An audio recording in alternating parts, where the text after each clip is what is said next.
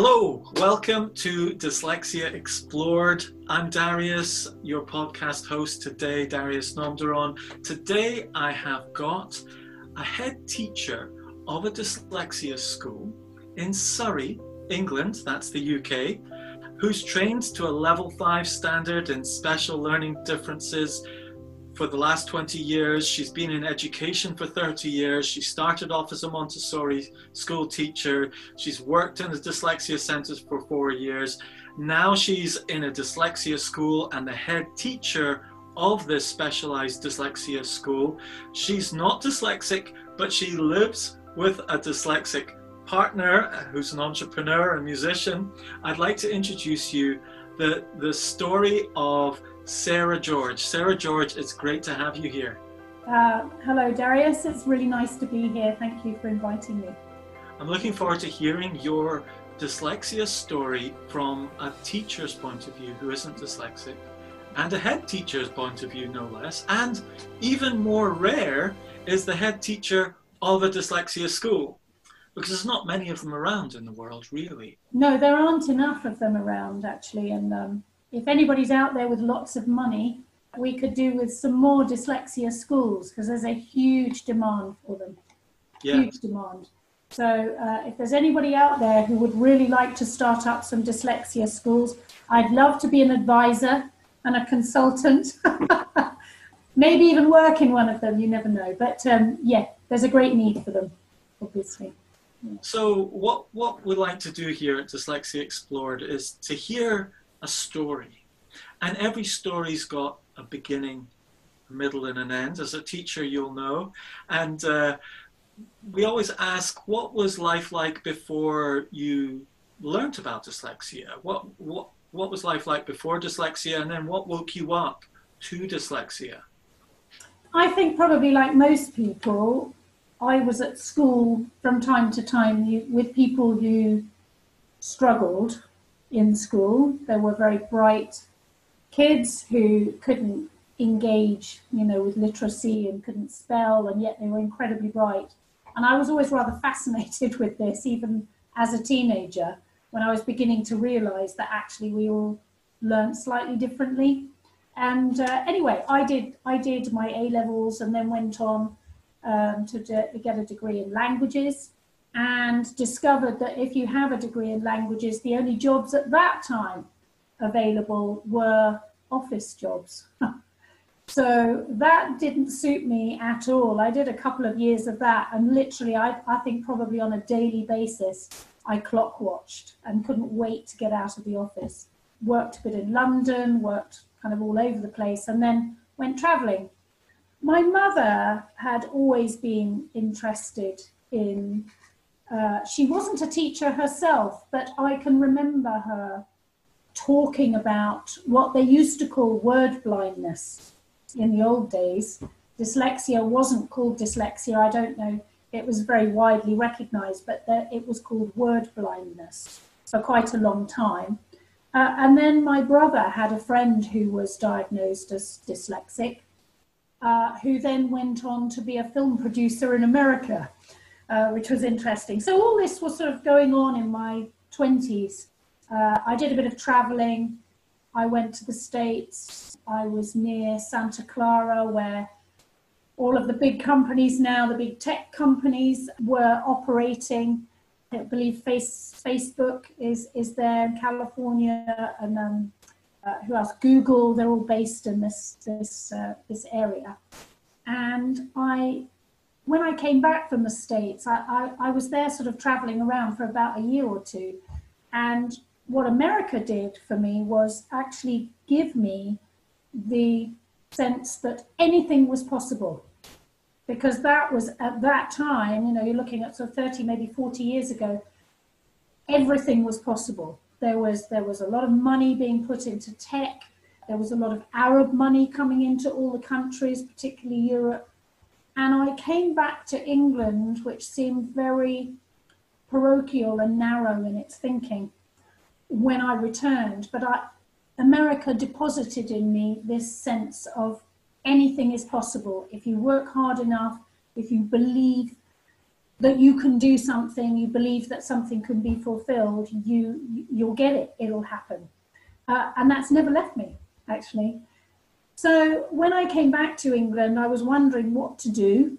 And my mother was talking to me about this, you know, dyslexia as it was then starting to be recognized.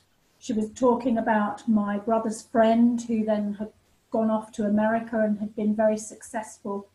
And she heard of a Montessori course that was being run, opened up in the local town uh, at one of the colleges in a big town. So I went along to an open day. And I, I had done a little bit of teaching. I'd, I'd kind of come alongside people when they'd been struggling with their reading or their spelling. And I'd just done a little bit untrained, but, but, but helped people along. So I went along to this open day and I just was amazed at the teaching methods and something just went click in me. I realized that actually this was the most amazing kind of discovery. And Dr. Montessori created the multisensory teaching resources for children with learning difficulties. I believe initially uh, she set up a school for deprived children in Italy. And then these resources and these materials that she created then went on to help children with learning difficulties. So I trained as a Montessori teacher.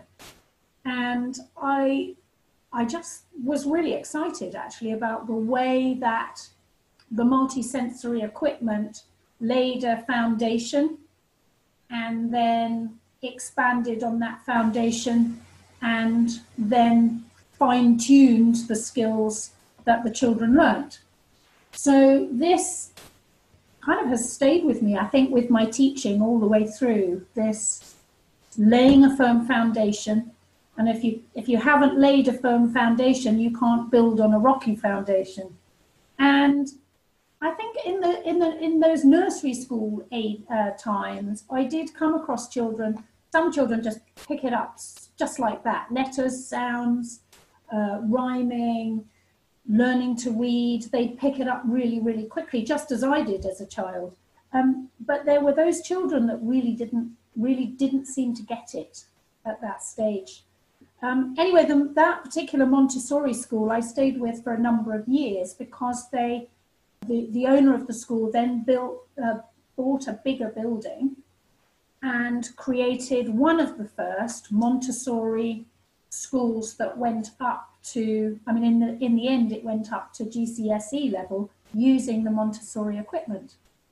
So, although I wasn't a traditionally trained teacher to teach classes, with my Montessori training and some experience under my belt, I gave it a go and started to teach um, primary age children uh, and was really inspired by the use of, of this equipment. I, I, it really kind of put something in me. And I saw children blossom, even those that were really struggling, found a foundation, they found something solid on which to build.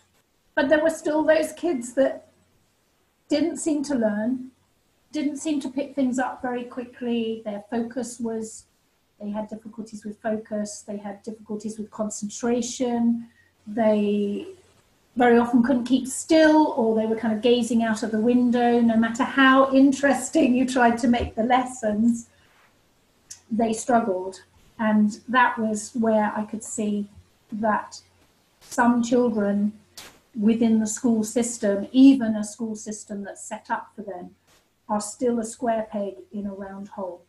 And they just don't fit the traditional way of teaching. And that was what inspired me. That was what uh, made me find out more, I think, because I found it frustrating not being able to, to reach these children and to, to help them, or to be able to help them a bit, but not as much as I wanted to. How long would you say you spent teaching and starting to notice this before you said, right, I'm really going to go and do something about this? I had I I taught in that school probably for about four or five years, and um, then I got married, and um, you know, had with small children, getting pregnant and everything. You can't, you know, I did take time out from teaching, but actually, when I was pregnant with my second child, I decided that then I would train on and found find out a lot more about dyslexia. So, what was it that actually galvanized you to say, right, you know, I'm going to specialize in this? Was it a person? Was it some sort of encounter? What what was that moment of decision? I think it was a growing frustration in me, having taught the children that I was teaching and finding that I couldn't, I didn't have the skills to help some of them. Right. Uh, and that I found frustrating. And when I when I um, gave up teaching um, in a school, I was still tutoring from home. So I was continuing to come across these children that really didn't seem to get it, and I I didn't know what to do about it. And that that was it was the frustration I think that drove me Fascinating. To, to train on. Yes. Yeah. So when I was pregnant with my second child, I, I trained on and did the level five specific learning difficulty, a, a, a teacher training course. Uh, and I trained at a centre called the Helen Arkell Dyslexia Centre. Uh, some, some of your listeners will have heard of that. It's a very well known training college. I was very lucky to get on the course. And again, a bit like my Montessori training, it just really opened my eyes to a whole new way of teaching. And it was a really intensive course. It's I, I can highly recommend it to any teacher that wants wants to train on. The level five course is a, a really intensive, very uh, informative course. You learn to make your own resources. You learn to do case studies. I just found the whole thing really enjoyable, really hard work, but very, very interesting. How long did it take? Well, it was an intensive year's course. Wow. So it was one day a week actually in college, but then the rest of the time you were doing the work from home. Uh, in those days, there wasn't online learning. So it was all project work, and then you take your work back the following week. But it was well worth doing. And I have to say that level five course really opened up some doors for me personally, sort of career wise, that wouldn't have opened had I not not done the course. So when we ask, uh, when I, I uh, so you basically your main challenge that sort of presented itself was wasn't your own child or your own dyslexia. It was actually this challenge of how do you teach someone with dyslexia to sort of you know spark and get it and ignite? And i can totally see that inside of you. You know teachers have this if you're a teacher you have this drive this utter determination. How do i ignite that fire? How do i get that spark in the eyes? How do they, they suddenly go oh yeah and then it feels so obvious to the other person once they've recognized it and got it. And you and, and you got that at the Arkell Helen Arkell Center. Yeah the, the Helen Arkell Center teaches you how to teach in a in a multisensory way yes. so you're using visuals you're using um, auditory um, uh, prompts you're using lots of different teaching strategies that you wouldn't normally learn you're also learning about how the dyslexic brain works every dyslexic brain is different. so, you know, it's a journey, it's a whole, it's always been a journey of discovery because every dyslexic individual that I've come across work, operates completely differently. But there are obviously certain traits that tend to follow through, and that's the phonological awareness, the difficulty with reading and spelling. But some dyslexics don't have that difficulty. Some dyslexics yeah. have you know, difficulties with short-term memory and auditory processing. So it's sometimes really difficult to recognize. Yes. Um, and it's learning to teach all of those to pitch it to the individual that has particular issues with particular things. That was the challenge for me, teasing out the difficulties and then trying to teach them using their strengths Yes. That, that's the thing. I mean, you do that with any child if you're if you're a teacher anyway. but sometimes with dyslexic individuals, they're not all the same, obviously, but, but you, you do get certain children that have real strengths in a particular area. So you need to learn to key into to those areas to help them, to reach them, and, and bring them through to what they need to learn. So huge challenge. So yeah. in that challenge, you've now got the reward of being the head teacher of a dyslexia school. Yeah. Tell us tell us how that journey how did you get to the point of being the head teacher of a dyslexia school? Tell us a bit about moon hall as well and and where you're at at the moment. Right okay um, the journey to moon hall involved teaching at a number of different schools. I mean when my children were a little bit older we moved uh, from surrey to norfolk. The family moved up there, and I I worked for four years, nearly four years, at a dyslexia centre. I just walked in one day. They had a dyslexia centre up there that had been, I think that had been running for two or three years. The centre itself was run by a young man who is highly dyslexic and was all over the place at school um, was in fact, I think, in eventually sent to a special school, and the whole family had to move to this special school because he found it so difficult to learn. However, he was he was and still is incredibly bright and entrepreneurial. And he was lovely to work for because he was it was a bit of a taste of what I saw in America. You bring an idea to him to expand the business or something that he could could do with the business and instead of dismissing it or presenting you with a whole load of red tape he would say yeah let's give it a go. And and i love that. I just loved that attitude. It was really refreshing to work with. And he just threw me in the deep end. So i started off teaching children then i taught adults then I went into schools and taught inset days, you know, dyslexia, uh, all about dyslexia. And then he trained me up to teach level one and level three dyslexia awareness courses. So that took me, you know, up and down the countryside.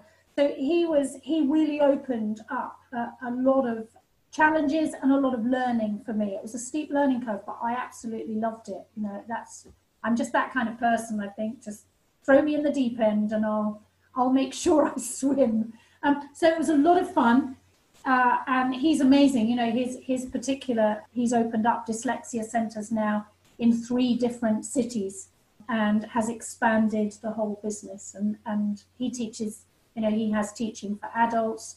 Uh, he does uh, disabled students allowance, assessments. I mean, it, it, just covers everything dyslexia.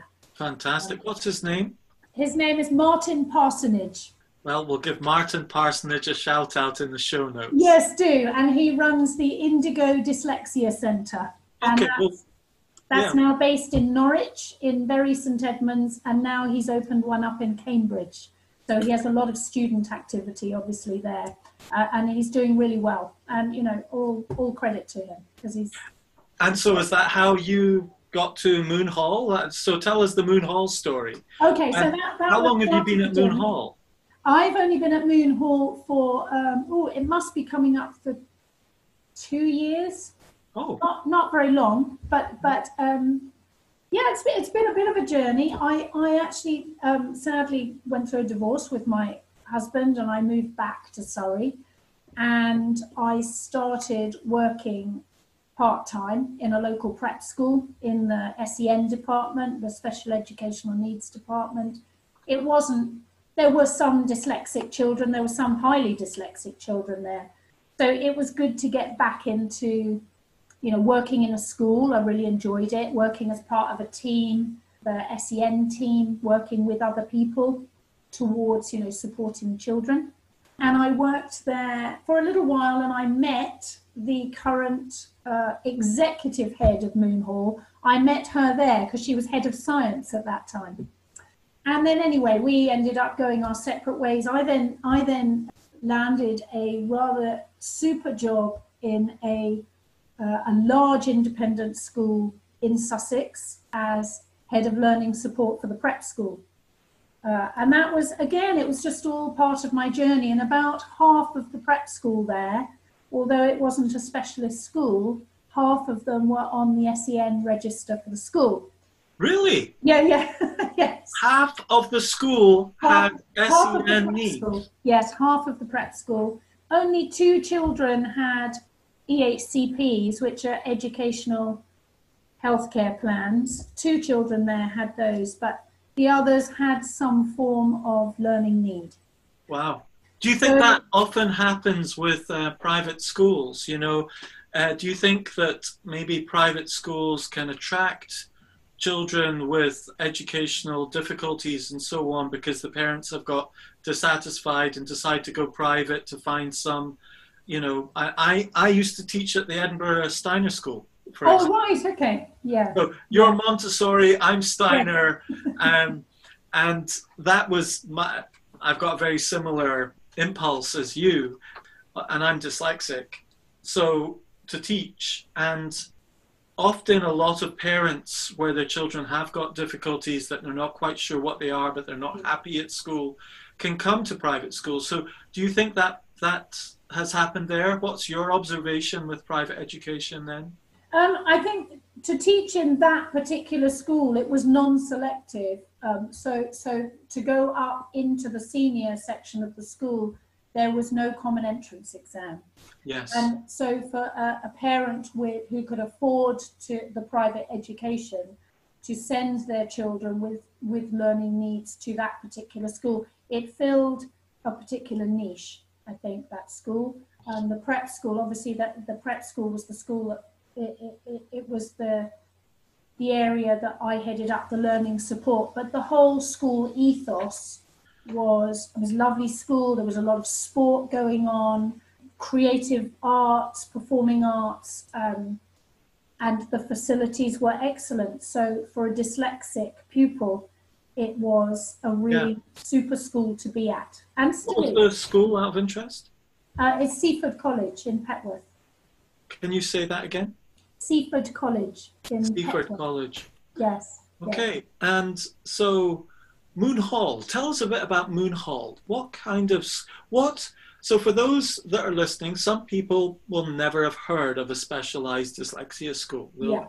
You know, what is a specialized dyslexia school? What what is Moon Hall? Is it a typical dyslexia school? Is it has it is it part of a network? Is it a franchise or some sort, or is it some? How, tell us about Moon Hall. Okay, so so I'm quite interested because what's a typical dyslexia school? Yes. Well, I mean, you know, like, I don't know. Um, uh, I'm not saying there is a typical one. You probably know Yeah. more because, but the thing is, I imagine in, I know in America, for example, there's a lot more dyslexia centers, for example, yeah, you know, and then there are a lot more dyslexia schools. Yeah. There's a very strong Orton Gillingham focus in terms of learning to read and process uh, reading and com- uh, information. yeah, You know, so there are more systems in America. And, I, I- and, and, and what I, I notice across the world is that someplace there's a specific system that's been headed up by an individual and it's started to sort of multiply out. And other places it's completely just grown up independently around probably an individual or person or a, a technique maybe you know so there's all sorts of different ways. It's, it's like an ecology around the world of Yeah. you know uh, responses to dyslexia that haven't quite yet become too formalized. Yeah, you know like the montessori school is spread the yeah, Steiner School is spread over, you know, 70 years, and many of these kind of initiatives are at their formative stage, maybe 10, 20 years into it, and then they're getting close to becoming something that might grow. I'm just Yeah. intrigued. I, I don't actually know much about Moon Hall itself, right, and its okay. background, and its Yeah. origins. Uh, right, uh, the origins of Moon Hall are lovely actually because it grew uh, as as a little school around a kitchen table. A lady called Berry Baker, who I understand was a teacher. I may have got that wrong. I'm not sure. She, I think she was a teacher. and she had a dyslexic child. Uh, she had two children, one of them was dyslexic, and faced the usual frustrations. I think at that time, we're going back a few years ago. How many years? Are we talking 40? I think it's 20? about 25 years ago, Okay. something like that. And she started up this little sort of education centre in her house that was called Moon Hall. And it's quite interesting because I used to, when she was doing that, I actually used to live down the road in the same village, and I had a, I had a horse at the time, and I used to ride past Moon Hall most days. And my mother had said to me, "Oh, Moon Hall, that's that's you know, it was my mum. She, she kept popping up. You see, She's, she's all the way through. She's Yeah, the thread through the whole thing, you know, kind of prompting you and pushing you. was, yeah. And she used to say, "Oh yes, that's Moon Hall. That's where the little dyslexia school is is is being run." Anyway, obviously, after a short amount of time, I think uh, you know it grew to about six children, and then they needed to find another building. So uh, they they built. They had a building built on the gra- in the grounds of another bigger independent school, and that was about 25 years ago. And that's the little school that I head up now. But about 15 years ago, I believe, they then bought a bigger building because the school was just growing organically. So the little school, the, the school that I head up has about, um, I think it has last term 52 pupils. So it's quite a small school. But they've now started up a, a, a much bigger school, which goes through from uh, year three all the way through to GCSEs. And I, I believe the plan is to go on and, and build further. Uh, they're going to build onto the junior school and also to create, have more buildings eventually for A levels. So, for international listeners, your age range of your little school of 50 plus children, Yeah. um, how old are they? Uh, they go from year three, so they're about seven, and then they go up to year um, year six, which is ten or eleven. Okay, Um, so So- 7 to 11. yeah, yeah, r- roughly seven to eleven. I mean, in this country, of course, you can't. Nobody will diagnose dyslexia before the age of seven, anyway. Yeah, Um, the Ed Psychs won't do that. So we take from year from age seven upwards. Um, so so my school is prep school, and the bigger school uh, is headed up by an executive head teacher Ah, called Michelle Catterson, who ha- is full of vision for the whole the two schools. So she oversees the whole lot uh, and is has has a huge vision for the school. fantastic. So it's grown organically. Um, there are about 120 children in the in, in the senior school now, and So tell us- a vision to expand. Tell us a bit about from a parent's perspective, because a lot of parents will be listening to this and Yeah. thinking to themselves, you know, why would you send your child to a dyslexia school as opposed to a typical school with uh, a good uh, special education department? And what are the what types of children come? What types of parents come? And uh, help us get a little bit of an insight of what brings people to a dyslexia school. Okay. Most, if we go back to the independent school that I taught in, and most independent schools are the same, those that have provision for children with learning difficulties will usually take them out of a lesson and give them one to one tuition. yes And so they're missing a lesson. And they're, they're to their in their eyes they're being singled out as different. They're being Well, in in some people's language, I'm just going to meet with Stan Gloss in a couple of days' time. If you're listening, an uh, entrepreneur from America in the biosciences, he calls it the walk of shame, yes. and Yeah. it is a bit of a. I remember it when I was dyslexic. You know, oh. Darius, it's your term, and you have to get up, and maybe you've forgotten because you're dyslexic, and someone has to come in and remind you in the middle of a lesson why you're not there, and That's it. you know you have to walk out and everyone looks at you and no one at that age wants to be looked at and different and so on yes so the walk of shame Yeah. is happening even in well provided for schools. Yes. Absolutely. I mean, I have to say the school that I was in at Seaford College, because half of the prep school were, were dyslexic in some, or had some form of learning difficulty, it wasn't quite, uh, it wasn't a walk of shame. I mean, it was just accepted that most of you had one-to-one learning support. But because of the amount of children, they only had one learning support lesson a week. Ah. So obviously, there some children cope with that, and, and but there are a great deal of children that don't, and they need a lot more support, and they need teachers that are trained to teach dyslexics, and that's where Moon Hall comes in. Um, Moon Hall is a mainstream school, so we follow the national curriculum. It's non-selective, so the children from the prep school can go straight into the senior school from year six to year seven without sitting an exam. So that's a big plus. But they are. Can I interrupt you there for a moment? Because a lot of people won't understand this from around the world, mm. listeners, because listeners, in the UK, we have the legacy of uh, a selection legacy that happened just after the war called the 11 plus exam. And it still sort of ripples throughout the world and within the UK educational system, and very much so in the private system, where a lot of private schools, if you want to get into that middle school or high school, a private middle school or a private high school, you have to sit an exam and pass it. And if you don't, you don't get selected. And so it's a selective school. And so a lot of dyslexics in the early years you know, they might not be identified, etc. They basically get filtered out of that system, and they they aren't allowed into these private schools because they haven't passed the test. Now they often do this at 11 or 13 years old.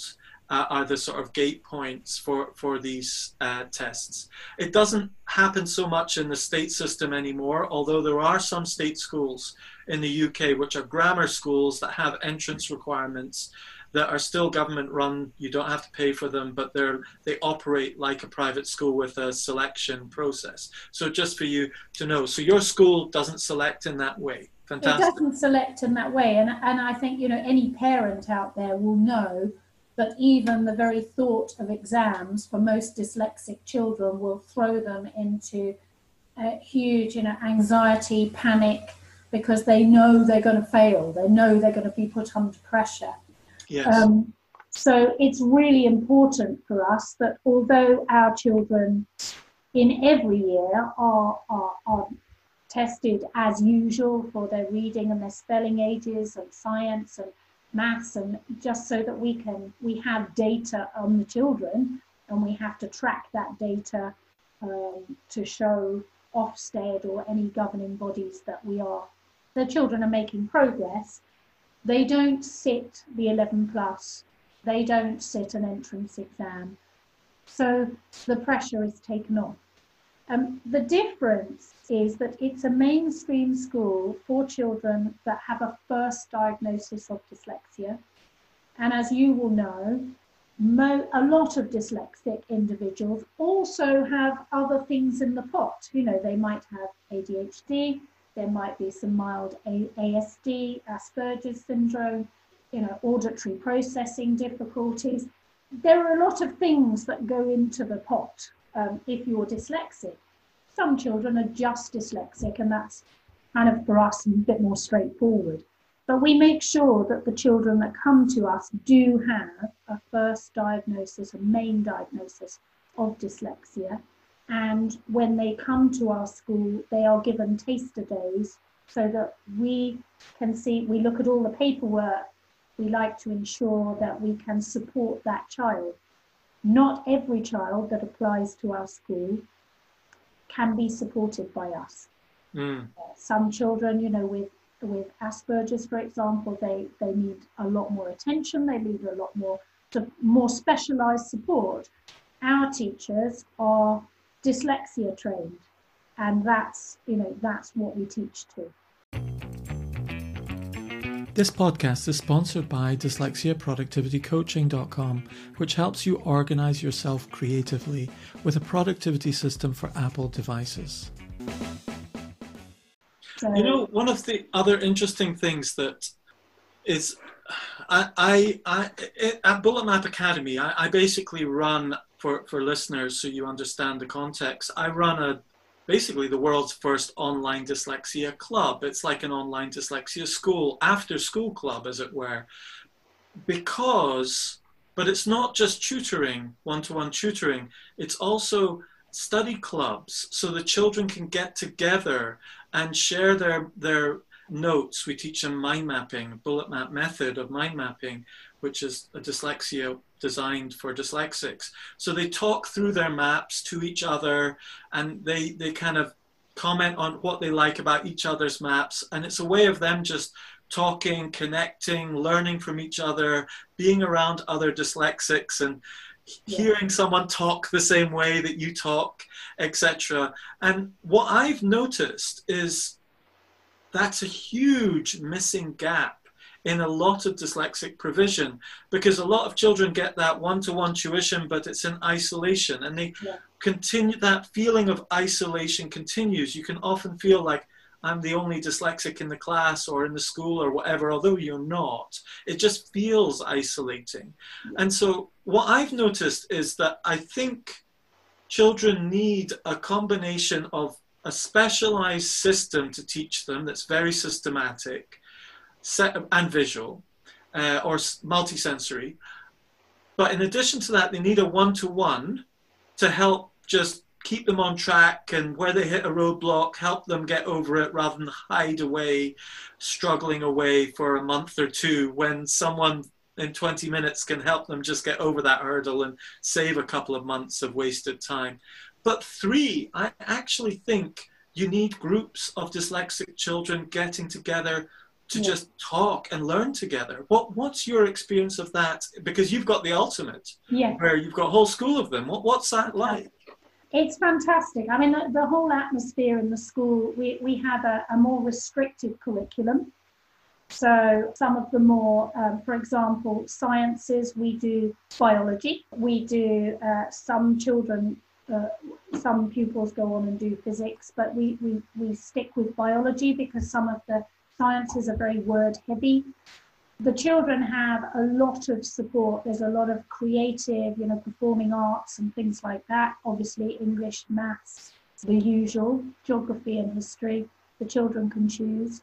But the, the thing about our school, both of our schools, the, the little school that I'm head teacher of and the larger school, is that the children very often come to us. They, they come at all different times of the term because a lot of our children might come from a state school where the classes that they're in a class of 30 or 32 children.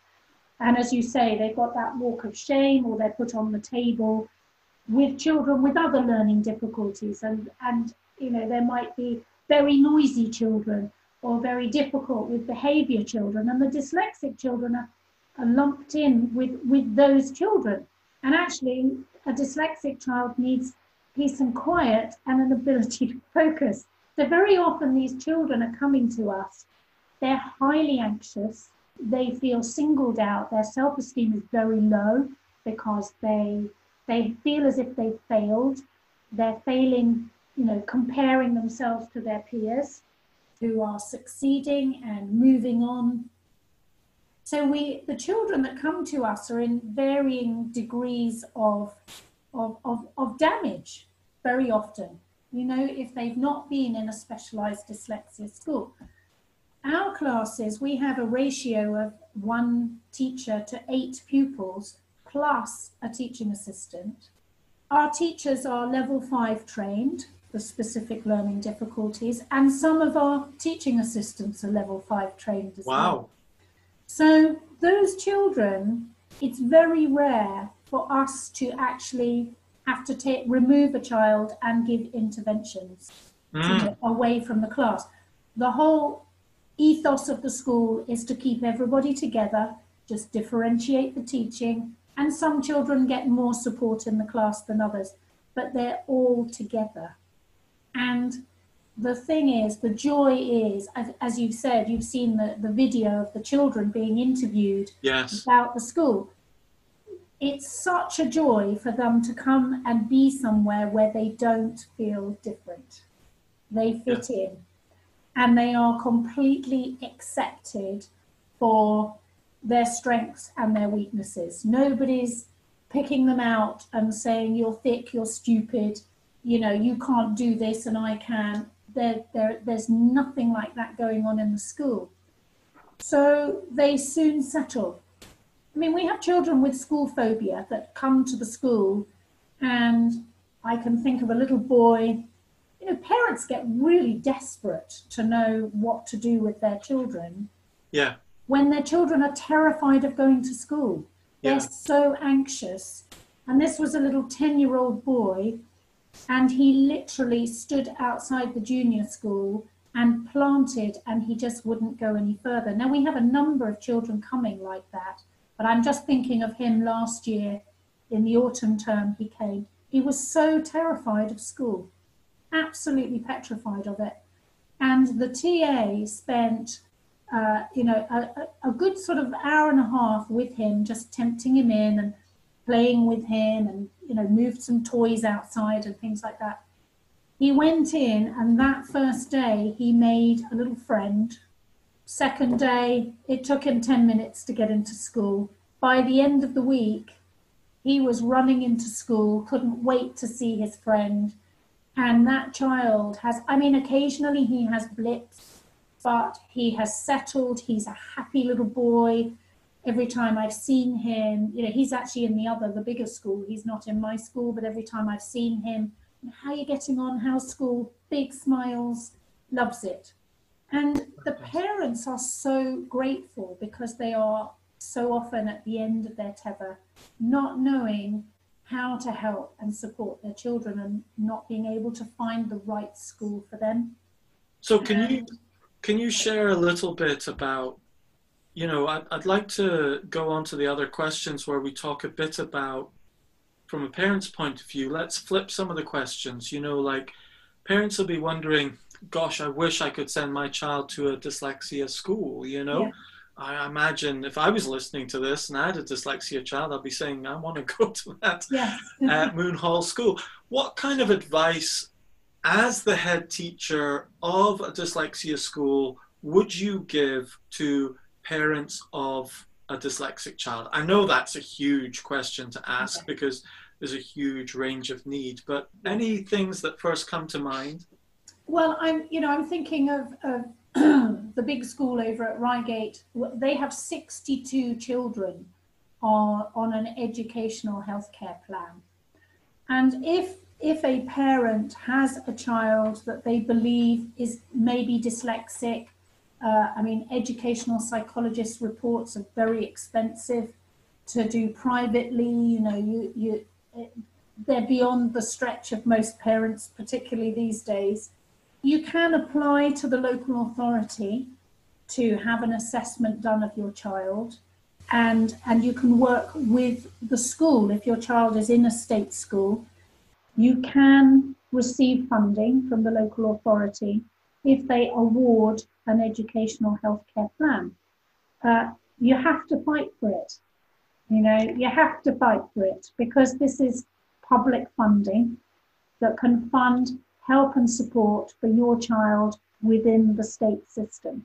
And that funding, if and when it comes through, if you've won your battle, and it can take about a year to get the funding for it, that will fund extra lessons, teaching uh, a teaching assistant, extra help in school, might fund a speech and language therapist, an occupational therapist.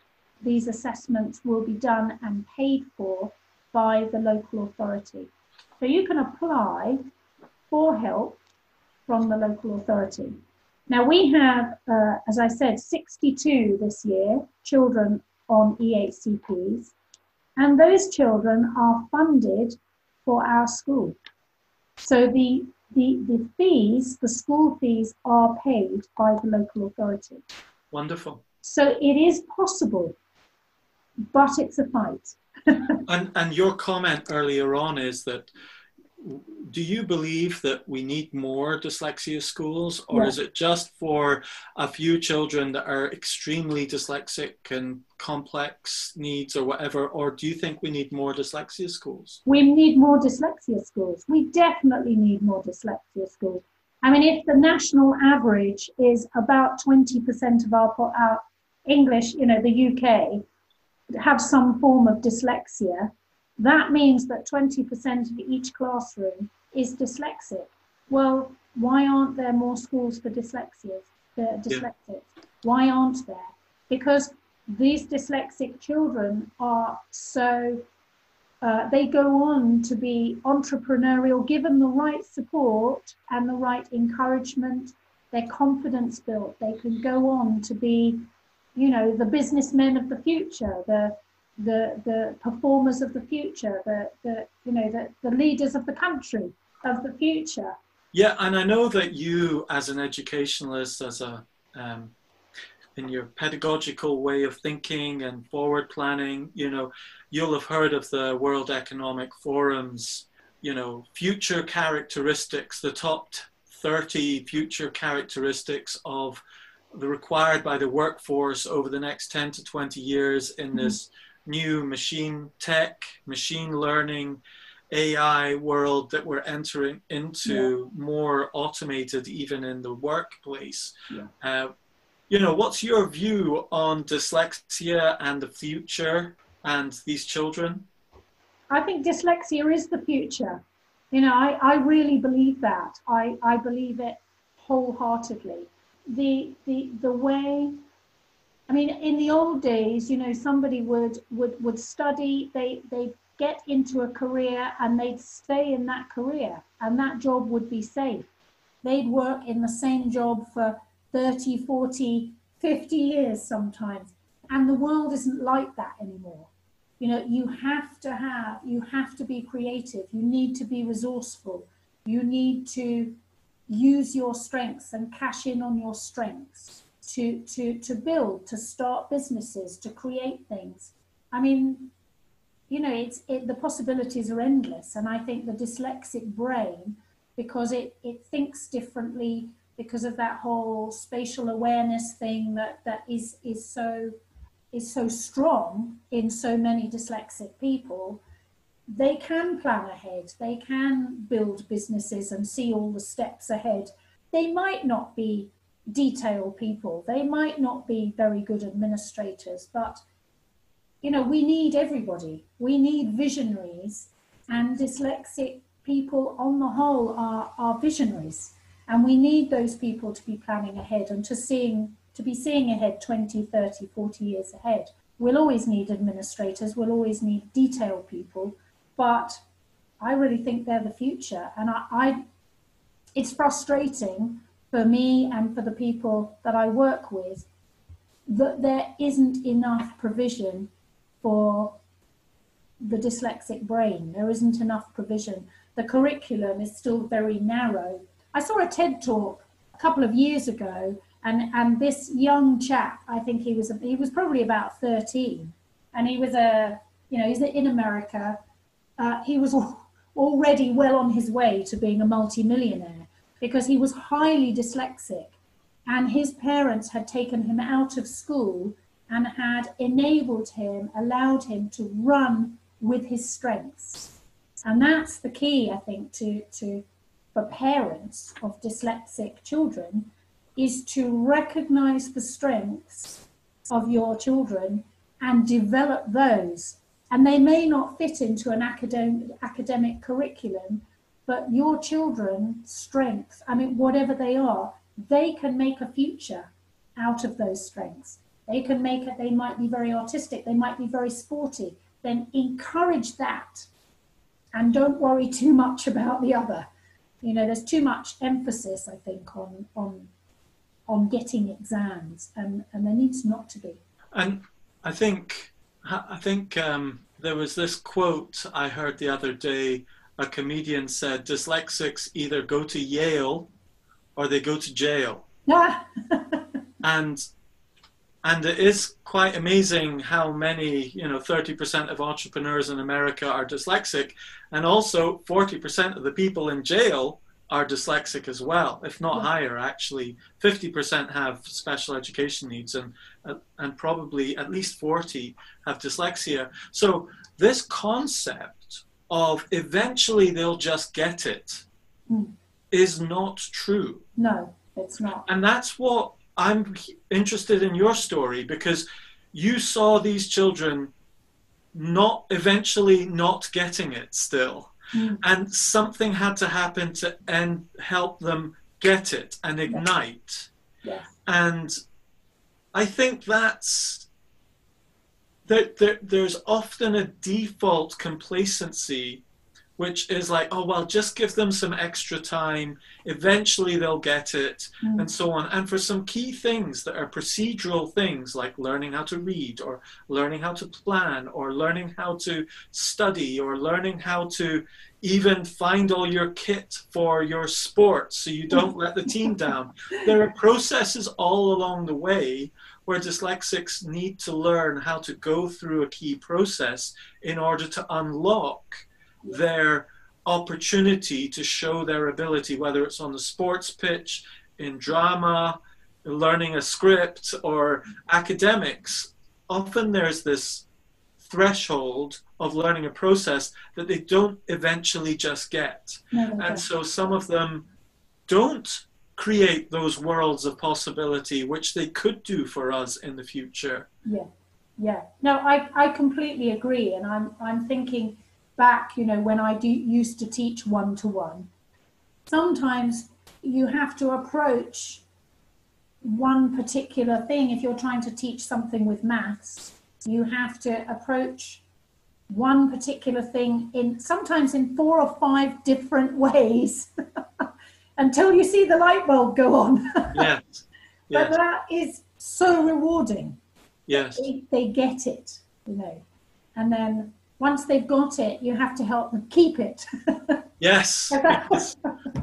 That's Their automaticity, their, that automatic habit learning process, yes, yes, yes. mental muscle memory. It, it, it, there's a lot of resistance to the mental muscle memory, and it just Yeah. disappears. Yes. It can, and and I think you know, to to for a parent or any teacher of of um, dyslexic pupils, you need a sense of humour. Yeah. You do need a sense of humour. And one of the most important things I learned actually was where, when I was at the Helen Arkell Centre, is that uh, one of the, the, the tutors stood up and she said, There are some things that they'll never learn. And that's okay. that's Yeah. okay. They're obviously not going to build a career on it. Yeah. It's okay for them not to learn it. Yeah, Yeah. I, I, I was struck by someone saying you only need to be good at one thing to be a success in life. Yeah.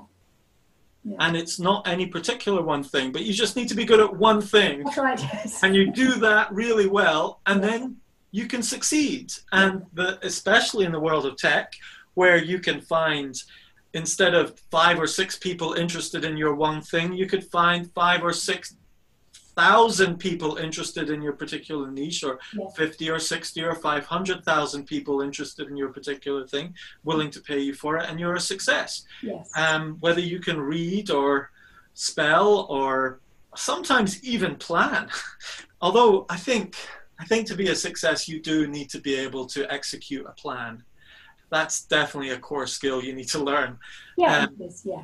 But that Organizational skills, tricky, as, as you will know as a dyslexic. I don't know whether that that is um, one of your weaknesses, you know, an organization, organize. oh definitely definitely Yeah, yeah, yeah. That so so teaching your children as a parent, ch- teaching your children strategies to to to organize, as you say, their PE kit, you know, their their their books for school, help them to organize, and so that they can do it themselves. Don't keep doing it for them. That's the Yes. thing. let me show you something that may, will make you laugh okay Yeah.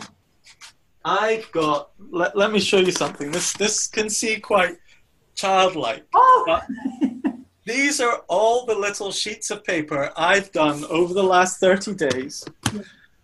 In order to increase my productivity in the day, I've got to the stage in the business where, you know, I'm starting to let staff members down. Yeah. Because I'm forgetting important things I want to do. Yeah. And I, you, you just can't afford to do that when you're running a business. Yeah. And, and so I don't have my wife around to remind me or anything like that. So I, which I do at home. So what I end up doing is this little planner on a sheet of paper. Oh wow. Yes. So I take all my random ideas down. This is my list. Yeah. And if I went through this list, it would just be a nightmare and is a nightmare because it's random, it's in the wrong order. There's things that would take a week to do and some things that take five minutes to do and it just becomes unpractical. And I need to get to the stage where I've got a list of things that I can do in less than 25 minutes that are just doable. Yeah. You know, I can just do it, tick it off. But to get there, I do a little map to organize my thoughts, and then I take my little stickies. Now, this is what I teach kids to do, but I have to do it for myself still. Yeah. And then once I've done my task, I move it across, and I can physically start moving my little sticky tasks across.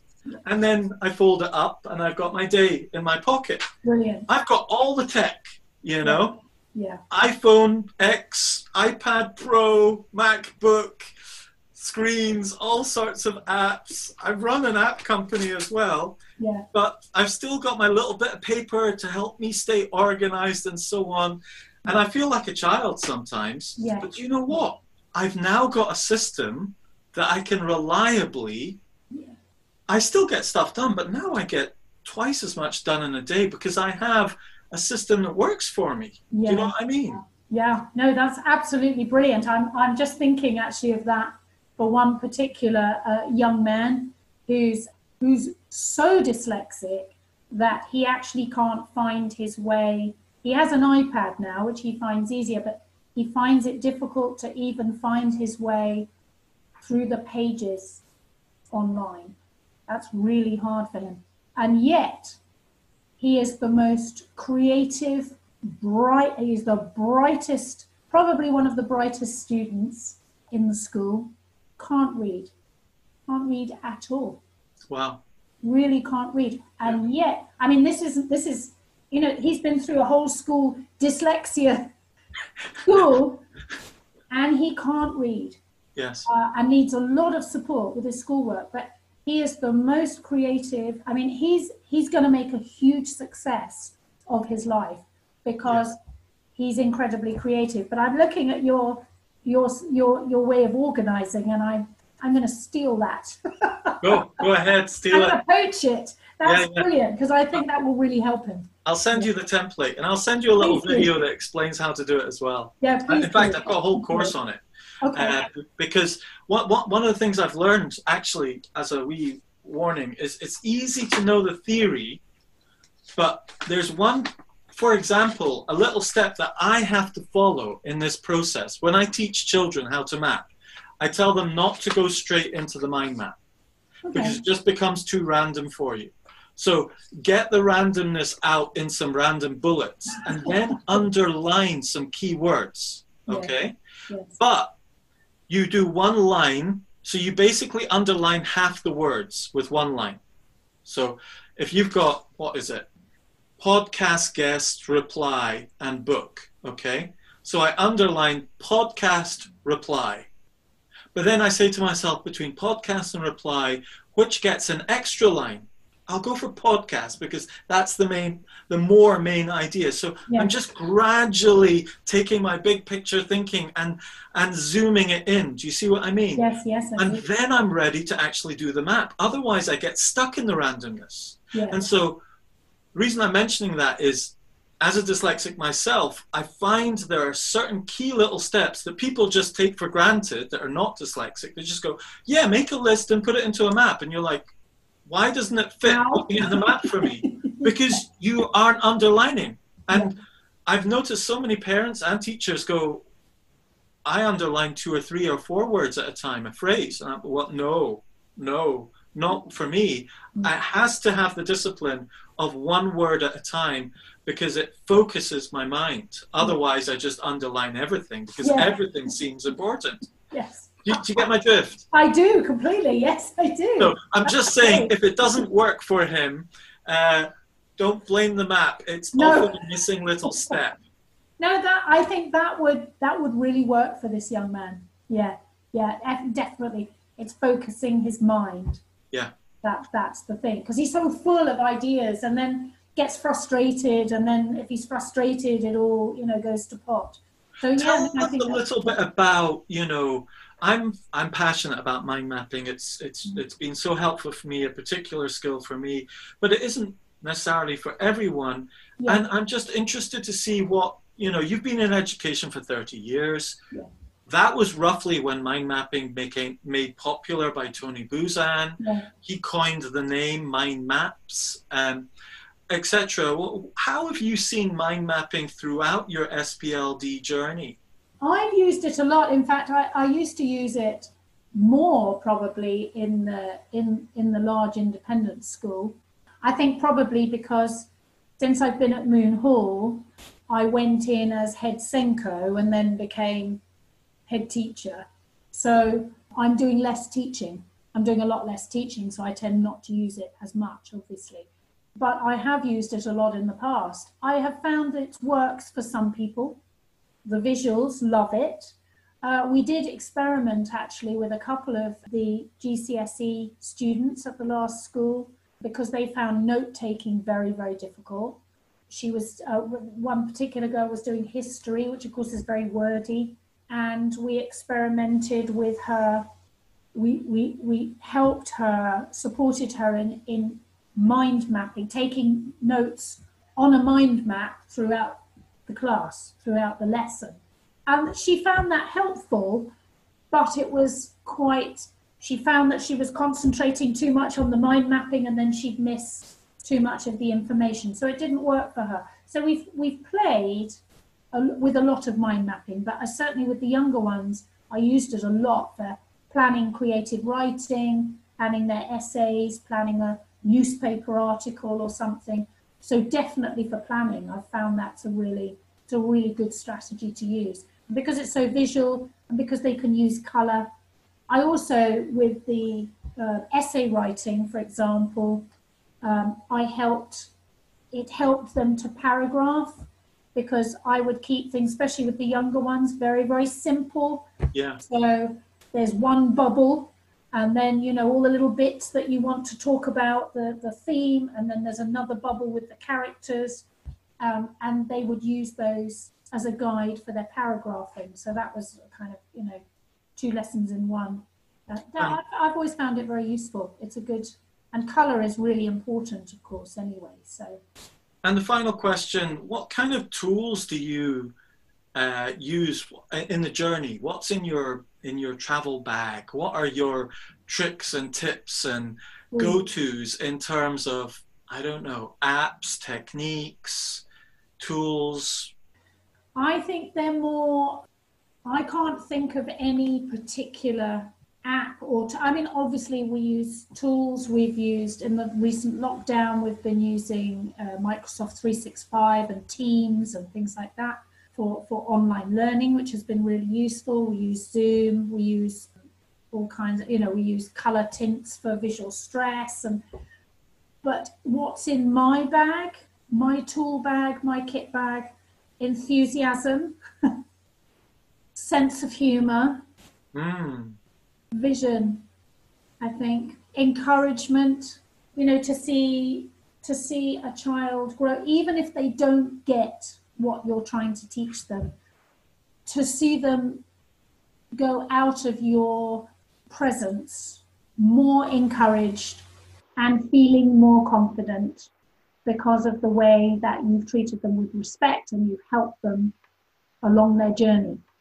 And that's those are in my tool bag.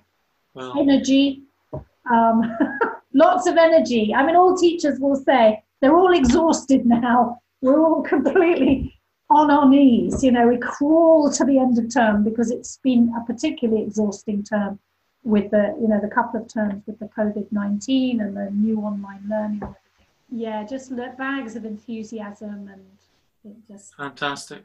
Yeah. Sarah, it's been fantastic having. I want to ask you about the COVID side of things, but that's another huge conversation, isn't Oh, it? it is. Yes, it is. And we're we're already well over time, and and so Sarah, it has been fantastic to have you on the podcast. What a joy it has been, and uh, it's really clear that you know it's fantastic to see a head teacher who has so much joy and enthusiasm and determination and to to to see it from the inside from the from a teacher's point of view who isn't dyslexic and great to hear your that that encouragement and joy is in your travel bag and that's one of your Yes. main and the sense of humor i really like that that's so true That's really thank you for being here That's a pleasure. Thank you for asking me.